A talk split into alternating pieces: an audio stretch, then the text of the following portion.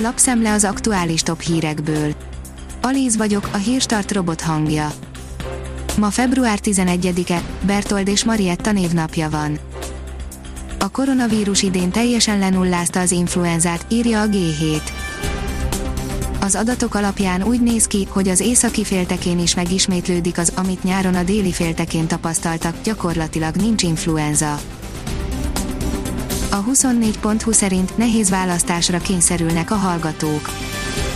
Diploma vagy egészség, az ELTE tanító és óvónőképzőkarának számos hallgatója úgy érzi, erre a választásra kényszerül, a távoktatás ellenére ugyanis a szakmai gyakorlatokat a régi rendszerint tartanák meg, sokan a halasztást fontolgatják. A privát bankár írja, mennyiből költözhetünk a Balatonpartra az igazságügyminiszter egy Balaton környéki faluban újított fel egy családi házat, vajon jó vásárt csinált, és mennyit kell szánni egy balatoni lakásra, házra, ha a tó közelébe szeretnénk költözni, árulnak egyáltalán bármit, ami nem nyaraló. A növekedés írja, pápai húsvezére, valóságos háború dúl a magyar sertéshúspiacon. Tavaly úgy körülbelül 20%-kal nőtt a pápai hús Kft. forgalma, a készítményeknél a prémium termékek felfutása miatt az árbevétel terén idén is érdemi bővülés várható, mondta el a növekedésnek a cég ügyvezetője Szappanos Péter. Fucsovics és Balázs visszalépett a párostól, írja a Propeller.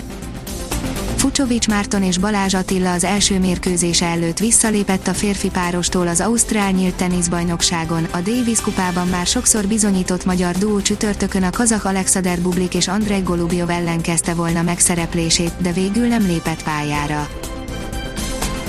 A 444.hu írja, a félvilág a médiának adná a tech cégek pénzének egy részét Először az ausztrálok döntöttek úgy, hogy a Google és a Facebook fizessen a megjelenített hírek szerzőinek, és most az EU is követné a példát. A völgyben meglehetősen idegesek az ötlettől, ami teljesen felforgathatná az internet működését.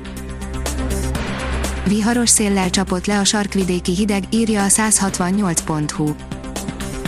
Hajnalra lefagyott az ország, a hó mellett csúszós jégrétek fagyott az utakra, a járdák és a mellékutak is csúsznak, mindenki nagyon vigyázzon. A startlap utazás oldalon olvasható, hogy most Szicíliában lehet egy euróért házat venni. Annyiban más ez, mint a hasonló hírek, hogy ebben az esetben a helyi önkormányzat 25 ezer euróig beszáll a felújításba is. Az ATV írja, péntektől jöhet a soron következő csoportoltása a házi orvosoknál. Péntektől kezdik oltani a házi orvosi rendelőkben a 18 és 59 év közötti krónikus betegeket az AstraZeneca oltóanyagával, a vakcinákat már kiszállították a megyei kormányhivatalokhoz, a jelenlegi mennyiség 20.400 embernek lesz elegendő. Új adatcsomaggal támogatja az önvezető autók fejlesztését a Volvo, írja az Autopro. A svéd autógyártó a Luminár lézeres érzékelőivel készített képeket teszi hozzáférhetővé vállalaton kívüli fejlesztőknek.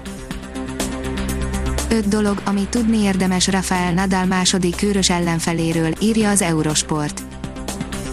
Michael Moch élete tele van fordulatokkal és érdekességekkel, ezekből gyűjtöttünk ki párat.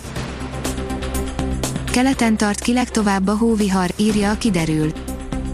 Az átvonuló hidegfronttal az ország nagy részén megerősödik, többfelé viharossá fokozódik a szél, hazán keleti tájain ehhez több órán át tartó havazás társul. A Hírstart friss lapszemléjét hallotta. Ha még több hírt szeretne hallani, kérjük, látogassa meg a podcast.hírstart.hu oldalunkat, vagy keressen minket a Spotify csatornánkon. Az elhangzott hírek teljes terjedelemben elérhetőek weboldalunkon is ha weboldalunkon hallgat minket, az egyel korábbi adás lejátszása automatikusan elindul, beállíthatja, hogy az összes korábbi adás, vagy csak az aktuális tematika hírei következzenek. Köszönjük, hogy minket hallgatott!